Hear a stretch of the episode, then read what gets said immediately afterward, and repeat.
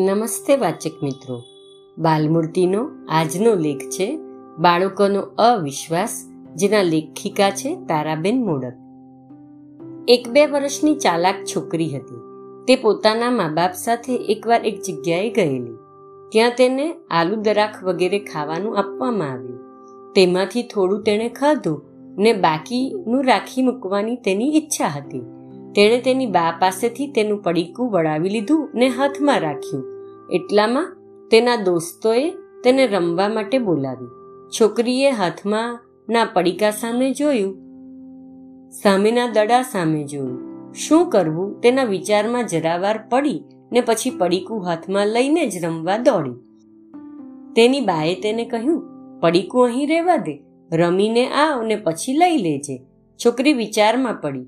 પડીકું લઈને રમવું તો તેને પણ ફાવતું ન હતું.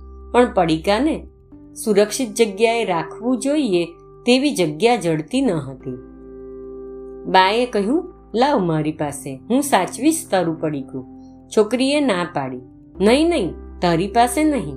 બાપા કહે, લાવ, ત્યારે મારી પાસે, મારા ખિસ્સામાં મૂકી દો. હું સાચવીશ. છોકરીનું મન બરાબર માન્યું નહીં. આખરે દૂર એક ખુરશી હતી તેના પર પડીકું મૂકીને રમવા ગઈ. મા બાપ હસી પડ્યા. બા કહે, કેવી ચાલાક છે જુઓ. બાપા કહે, મૂરખનો સરદાર છે. પેલી ખુરશી પરથી અમારે લેવું હોય તો ન લઈ શકીએ શું? લાવ એ સંતાડી મૂકું. સૌ હસી પડ્યા. મારા અંતરમાં દુઃખ થયું.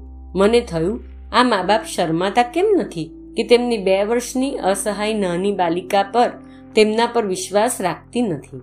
તેણે અત્યારે કેટલું સખત નિંદાપાત્ર વાક્ય તેમના પર પસાર કર્યું.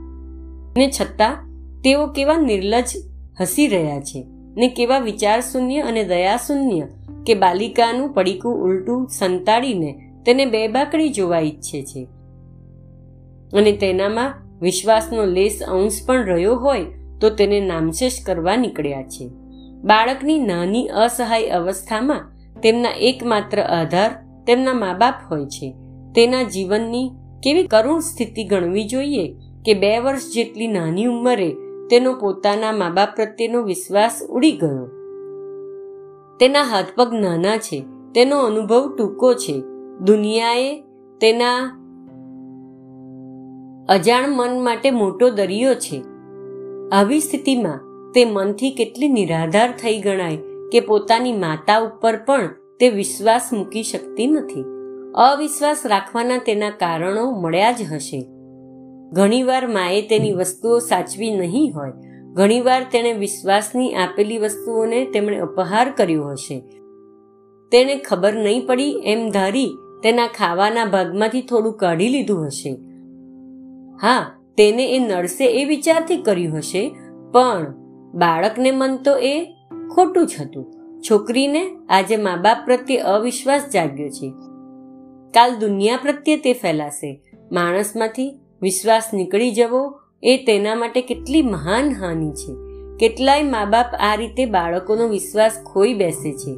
બાળકને સાચું કહીએ તો બાળક નાહકનો કજિયો કરશે ને આપણને પીડા થશે એ વિચારથી મા બાપો તેને ખોટું કહે છે.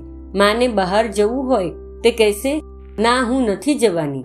બીજા છોકરા કાંઈ ખાવાના હોય તો તેને કહેશે, ના, એ નથી ખાવાના. એવા જૂઠાણાના એક બે નહીં, પણ અનેક દાખલા રોજ બન્યા કરે છે. બાળકને પ્રથમ તો મા બાપો કે વડીલોમાં પૂર્ણ વિશ્વાસ હોય છે. તેથી તેઓ જે કહે તે સાચું માને છે. પરંતુ જૂઠાણું કોઈક વાર તો બાળકની નજરે આવે જ છે. અને તે દિવસથી તે તપાસ રાખે છે ને તેને ખબર પડે છે કે આ વડીલો તો જૂઠાણું જ ચલાવ્યા કરે છે. તેનો વિશ્વાસ ઉઠી જાય છે. બાળકના કુમળા જીવનમાં અવિશ્વાસનો મોટો કાળો પથ્થરો પડે છે. તેના ઉપર એક સખત ઘા પડે છે.